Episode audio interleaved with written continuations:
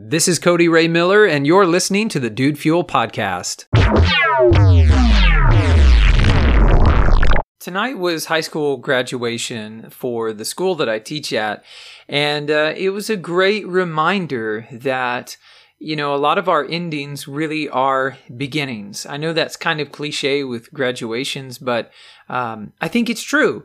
As one thing ends, um, typically something else begins, or at least there's the opportunity for something new um, to begin. But we we have to finish things. Certain things have to end in order for newness, right? In order for something new to enter into our lives. If we want to embrace the new, we have to give up the old. And so by completing one thing, I think we very often do open ourselves up to something new. So the question I have for you today on the podcast is what is about to end for you? What uh, are you about to complete? Or what is about to be over in your life? It could be a season or a period of life. It could be something that you've accomplished, something you're, you're wrapping up, a large project, a career. It could be transitions uh, relationally. Maybe you have kids who are um, going off to college, kids who are just entering school, Whatever the case may be, what is ending right now in your life? And how can you use that ending to propel yourself into something new?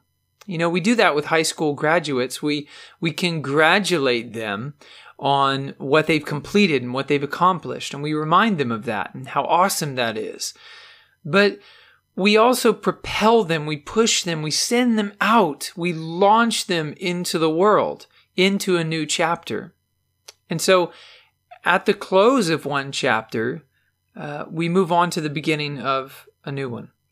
And so in your life right now, what is that transition that you're going through? Could be something large, it could be something small, but I think whatever the case may be, anything that is ending, any finality, completion, um, resolve that you're experiencing in your life, is a, a potential gift. It's potentially fertile ground for something new to be planted and to blossom in your life. And we all need that, right? We need, we need newness.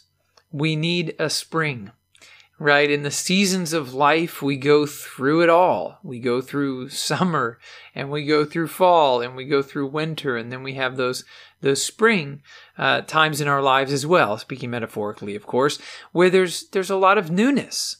Um, and and new things are coming into our lives, and so um, you know, I just want you to think today about what those new things could be. Look out for them, celebrate them, embrace them, and let them take hold. Let them grow. Let the old be done, and let newness come into your life. And as always, this podcast is dedicated to you and to your success. I thank you so much for listening, and I look forward to speaking with you again tomorrow.